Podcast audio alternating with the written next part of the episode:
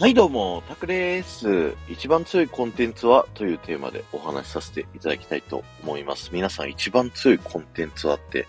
えー、何だと思いますか？あの、まあ、僕が思うになんですけど、僕は人だというふうにね、思うんですよね。あのーこう、いろんなね、コンテンツあります。このスタイフでも音声のコンテンツであったり、え YouTube とかのね、映像のコンテンツであったり、スポーツのコンテンツであったり、えミュージカル、ショー、劇場のコンテンツであったりとか、いろいろあると思うんですけど、その中での究極、一番って何なんだろうなって思った時に、やっぱ、こう、鍛え抜かれた人間のね、こう、なんていうんだろう、パフォーマンスっていうのは、どんだけ、こう、舞台装置とか、仕組みとか、なんだろう、稼ぎ方とか、やったとしても、あの、これには勝てないってシンプルに思うっていうコンテンツが一番強いなって思うんですよ。例えばシルク・ド・ソレイユとかのね、あのーもう、なんていうんですか、サーカスとか見たときに、こう目の前でもうものすごい、こう、椅子を何段も積み上げてね、そこバランス取りますとか、空中ブランコ飛びますみたいな、あんなんこう、練習してなきゃ絶対できないじゃないですか。僕がこう、一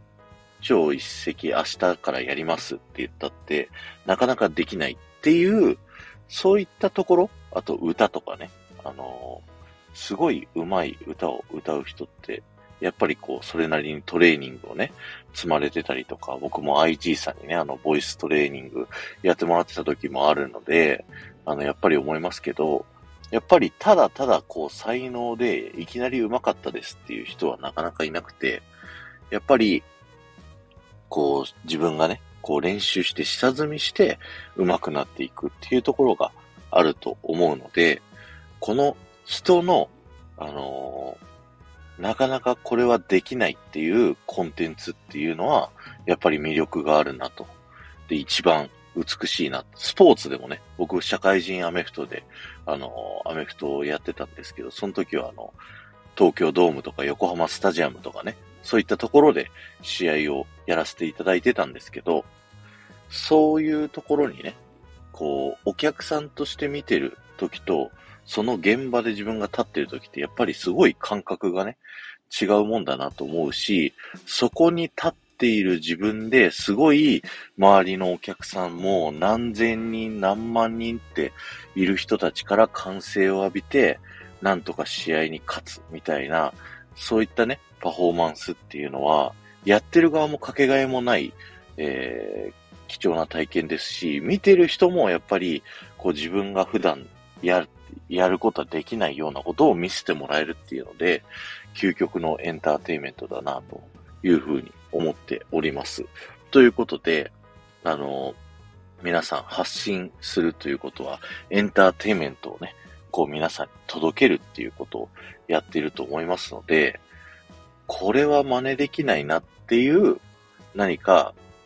あの、人の力のパフォーマンスっていうのを見せれるといいなっていうのをね、僕は常に考えながら行動しています。例えば、僕がやってる中で、その、他の人にはできないなっていうようなコンテンツで言うと、もうディズニー副音声ですよね。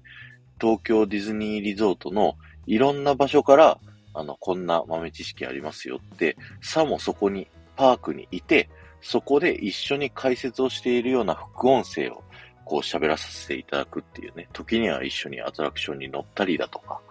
えー、解説をさせてもらったりするっていうね、それを300本上げたっていうのは、他の人にはなかなかできないことなんじゃないでしょうか。よし、真似してやろうって、あのー一長一短明日からじゃあ、あの、真似してやってみるわって言ったってなかなかできたもんじゃない。えー、まあ、300日かかりますけど、まあ、1日5本ずつ上げれば別に、あれか。えーっと、60日、2ヶ月でできるんですけど、なかなかそれはできないじゃないですか。だから、そういう、あの、自分にしかできない。で、これはすごいなって、周りから思われるっていうようなコンテンツっていうのを僕はすごくね、あの評価することが、まあ高い。まあ、全員が全員ね、同じ価値観ではないので、そこが評価されるっていうことではないのかもしれないですけど、僕はそういうふうに思ってますよっていうところで今日は終わりたいと思います。今日は終わりです。ありがとうございました。この放送が面白いと思った方、ぜひ、いいねをよろしくお願いします。そして、ハッシュタグタクラジトークタップしていただくと、僕が過去にお話しさせていただいたフリートークいろいろありますので、ぜひそちらの方も聞いてみてください。ではまた